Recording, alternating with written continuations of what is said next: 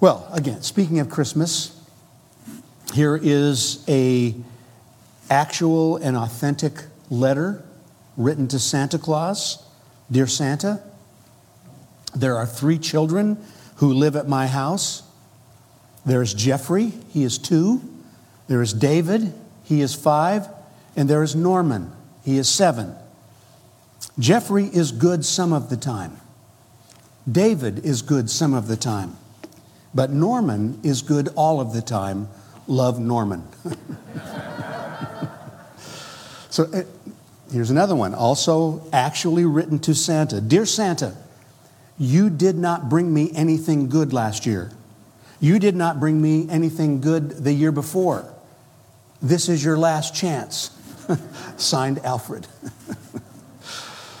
well, so let's, I mean, let's face it, it is hard to think about Christmas without thinking about presents. Now, yes, we know that Christmas is first and foremost about God, um, about God sending His Son to deal with our sin problem.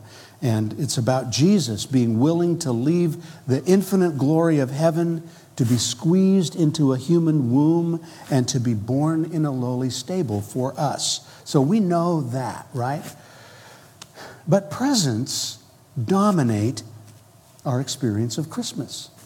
Um, when children can't make themselves fall asleep on Christmas Eve, it's not because of the wonder of the incarnation that is keeping them awake. it's the anticipation of what might be under the tree in the morning. And as adults, the, the gift buying, the wrapping, the mailing, these things dominate our pre Christmas hubbub. And so we're not immune, are we, to a little gift anticipation ourselves? So let's talk about Christmas gifts. Once I was in a small group and uh, in which each of us were asked to name our most memorable Christmas gift ever. Well, mine was easy. it was my first guitar back in sixth grade. It was a red and black Stella guitar. you know, not the finest instrument ever crafted, but that guitar changed my life. I mean, what a treasure it was. Now, two of the women in our group, however, remembered gifts that were not so treasured. One woman had been dropping hints to her husband for months uh, about a certain type of perfume that she was hoping he would buy for her about how romantic it would be. Uh, and instead, he bought her a mop and broom set for the kitchen. Back to male sensitivity training for him. but that wasn't the worst. Another woman in our group said that her husband bought her an even more romantic gift a new muffler for her car, and he even wrapped it. what a guy. So, what makes a good gift? What enhances the chance that a gift will be treasured? Now, men, here's your chance to learn something for next year, especially if you've already got that muffler wrapped and ready for your wife. what makes a good gift? Well, I can think of, of five things. First, it seems to me a good gift is one that is thoughtful, you know, one that was obviously considered before it was given. So much of Christmas gift giving is obligatory, isn't it? I mean, everybody has a list of people to buy a gift for, uh, a list that seems to get longer every year. And then sometimes we just can't think very much about what to give who, or we'll never make it through the list. And it's such a relief when we finally get that last present checked off the list, whether we thought deeply about the gifts or not. Now, we've all bought gifts that way, and we've all received gifts bought that way. But there is something about getting a thoughtful gift, isn't there? One that was obviously contemplated before it was given. Uh, one that you know, who's going to get this gift? What do they want? What do they need? What would be special to them? uh, and then, related to that, um, uh, a good gift is one that is personal. It's not just a gift, it's a gift for me. one year, everyone in my family received a pair of tube socks from my brother. Identical white socks with red stripes around the top. One size fits all. Now, my brother was a retailer, and obviously he was overstocked in this particular type of tube sock, and so he gave them out as Christmas presents. now, they were fine socks, they really were, but I do remember thinking that his present to me didn't have much to do with me. and since our kids were still preschoolers, their one size fits all socks didn't seem very personal to them either, unless he was thinking they needed leggings. a good gift is personal. Now, a good gift is, generally speaking, one that is useful.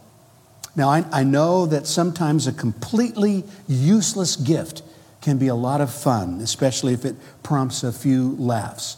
My wife is particularly wonderful at the joyous, useless gift for our family. So over the years, we've gotten like a squirrel tail that a squirrel that chases its tail on batteries. Our dog particularly loved that one. Or once we've got a, a, a giant green hand that when you tipped it over, it walked by itself. Those were great presents. But on the whole, people value gifts that they're going to get some use out of. Um, one of my old friends gave us a set of kitchen knives for a wedding present. 40 years later, we're still using those kitchen knives. Uh, a good gift is useful. Possibly the most important quality of a gift is that it is costly. I'm not, I'm not speaking in a monetary sense here, but a, a, in a sacrificial sense, to know that someone gave up something precious to them, and maybe that was their time, uh, in order to give you a gift that you would treasure. Um, how far does my love go for you? It goes to this extent. It was costly to me. Um, the writer known as O. Henry wrote a, a, timeless short story. Maybe you've, you've read it. Uh, if not, here's the first spoiler alert of the day um, The Gift of the Magi, in which a, a, a newly married couple, struggling terribly to make ends meet, wanted to give each other a Christmas gift that communicated their deep, deep love for one another. And so, unbeknownst to each other, each of them sold the possession that meant the most to them in order to buy the other a gift. She cut and sold her long, exquisite hair to buy a silver fob for his precious watch. And he sold his precious watch in order to buy her combs for her long, exquisite hair. And it was through their sacrifice that each of them communicated their depth of love. So, a good gift, it's costly. And then finally, a good gift must be free. That is to say, no strings attached. It's a gift. so, my grandmother was one of those people who gave gifts that weren't free. I mean, you had to earn your gifts from her. If you received a gift from my grandmother, you were expected to be duly grateful. In fact, you were expected to demonstrate just how grateful you were by oohing and awing over the gift, by noticing how carefully and beautifully it was wrapped, and by gushing how thoughtful she had been in picking that gift. And your reaction to this last gift, or lack of it, it was remembered when she was thinking about a gift for you the next year. Now, a good gift is free. It's simply given with no payback ex- required or, or expected. Now, among all the gifts that you will receive next Friday evening or Saturday morning, depending on your tradition, there may be some gifts that fit all of those qualities thoughtful, personal, useful, costly, free. And you will remember those gifts beyond Christmas Day, right? Now, I'm sure you can see where this is leading. For God so loved the world that he gave his one and only Son, that whoever believes in him shall not perish, but have eternal life. John 3:16, our Advent verse. I mean, Christmas is about gifts, isn't it? Or more to the point, Christmas is about the first gift, the gift that started all of our Christmas giving, the ultimate gift, a gift that was supremely thoughtful and personal and useful and costly and free. The gift of our salvation through Jesus Christ, the, the infant in the first Christmas manger, the man on the cross, the risen Lord. Now, God's gift was thoughtful. He thought about it. God worked out the details of his Christmas gift before the world was even created. Before creation, before Adam and Eve, before they rebelled against him in the garden, before each of us joined in that rebellion, before it all. 1 Peter uh, chapter 1 verse 20 tells us that he was chosen before the creation of the world. Before the creation of the world. Our redemption was worked out for us from before the very foundation of the world. Then 2 Timothy chapter 1 verse 19, um, this grace was given us in Jesus before the beginning of time. I mean, think about that. Before time itself, God prepared the gift of our salvation. Mm. Before we even fell into sin, God had worked out a remedy for it. He didn't respond to our mutiny in the moment out of frustration or panic. His love for us was so intense that he thought it through before it was ever necessary, before he created the world.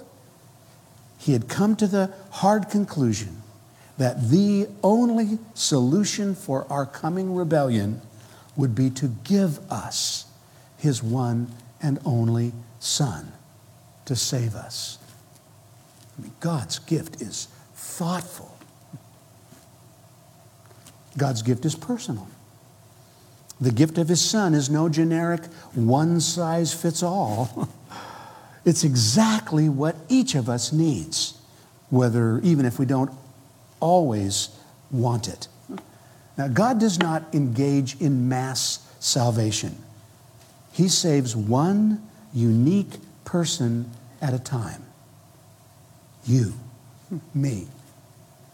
Now, we've, we've said that God's love for you personally is such that He would have sent Jesus to atone for your sins, even if you were the only person on earth.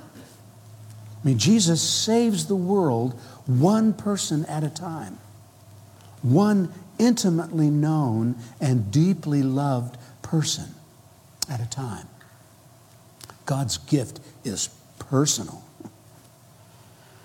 Now, in case you weren't here last week uh, when we talked about God's love for you and for me, how hard it is for us to take that in and to believe it in the depths of our being, that God loves me, I'd like to repeat just a portion of what we said last week.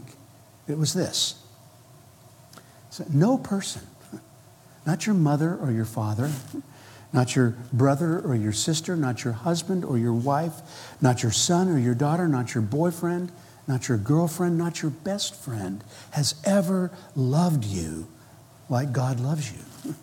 He loves you passionately, He loves you tenderly, He loves you authentically, steadfastly, abidingly. He loves you whatever you say or do. He loves you whatever you leave undone, whether you believe or you don't believe. God knows you to the core, and still He loves you. You. God's gift is personal. God's gift is useful. It's useful to people who know themselves to be lost and who would be saved from their sins. God so loved the world that he gave his one and only Son, that whoever believes.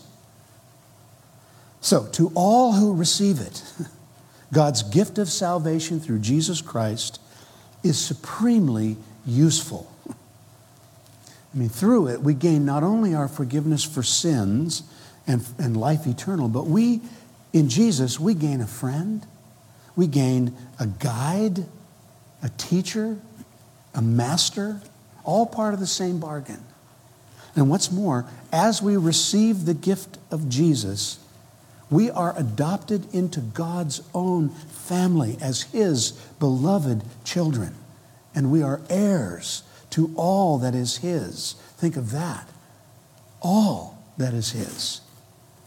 Now, many of us, maybe most of us, have experienced the deep value of our relationship with God through Jesus Christ in our daily lives.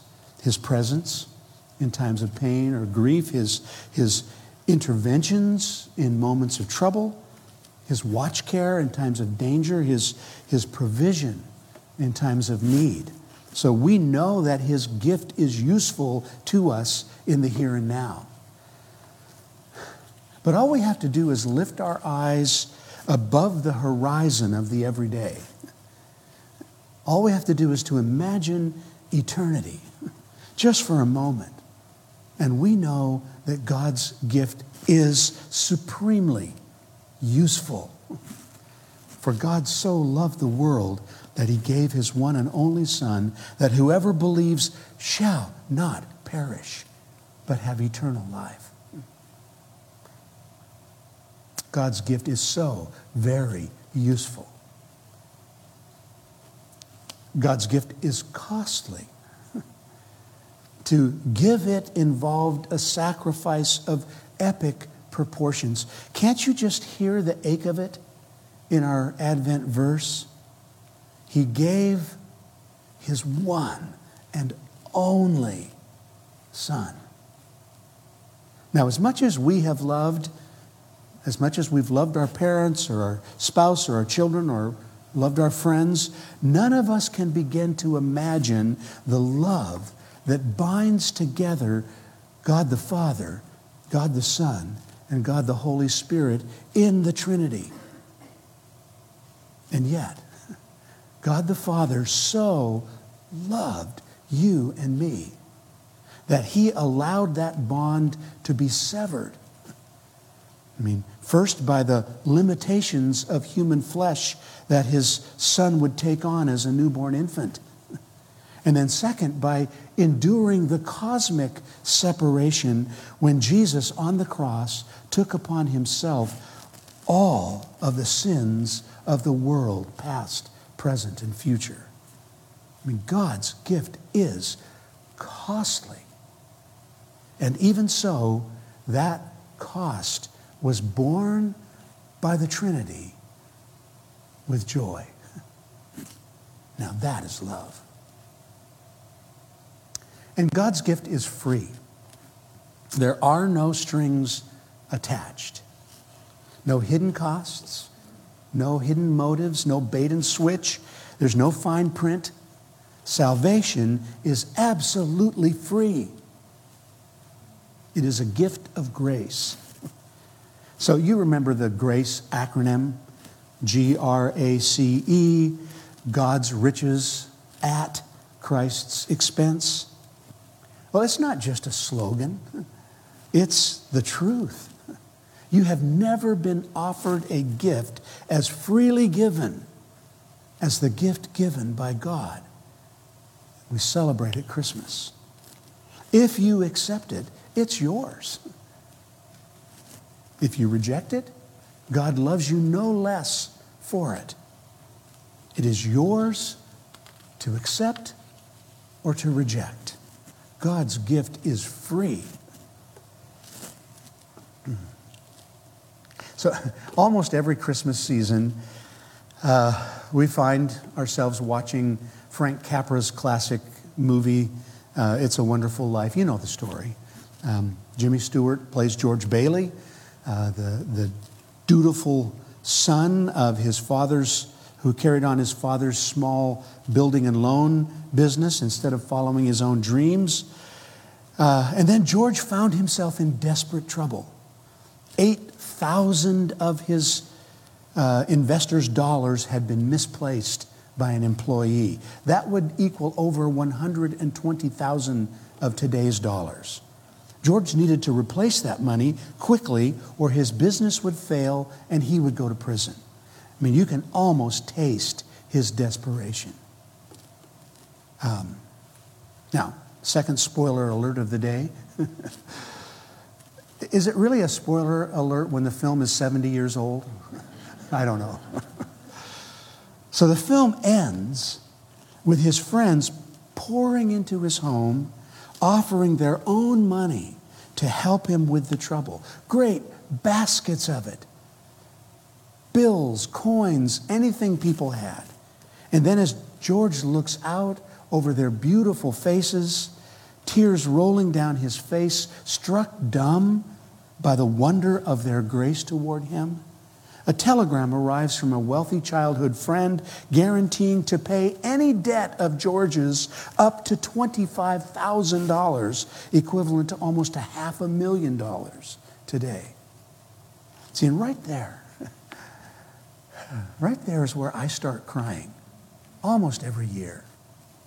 Because it's right at that point when George has received grace upon grace and then on top of it all, such an abundance of grace arrives that it dwarfs his puny debt. It's right there that I can see Jesus at Christmas. And George was in trouble, and his friends bailed him out. Not barely, but abundantly, lavishly, overwhelmingly in proportion to their love for Him, which is precisely what God has done for us. We are in trouble. Our sin strangles us, condemns us. Ours is a desperate situation, a hopeless situation.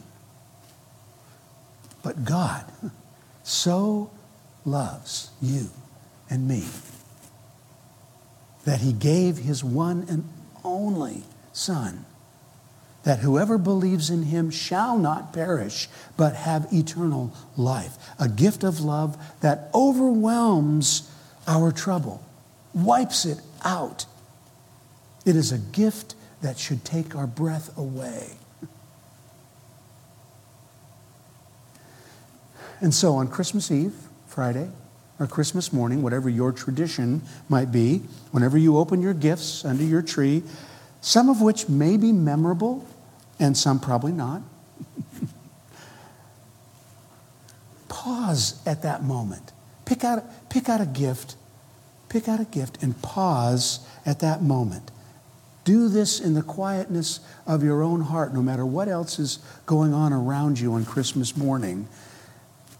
Pause with a gift as an act of worship. Now, I'm serious. Do this. Do this. Pick a gift that is special to you because it's thoughtful or personal or useful or costly or freely given or all of the above. Pick a gift that is special to you and hold it for a moment. Again, in the quiet of your own heart. And let that gift represent the gift God has given you his one and only Son, that you would not perish, but have eternal life. Let it sink in. This Christmas, don't miss the connection between your tree, the gifts arrayed under it, and the gift of God's Son, and worship Him. Amen?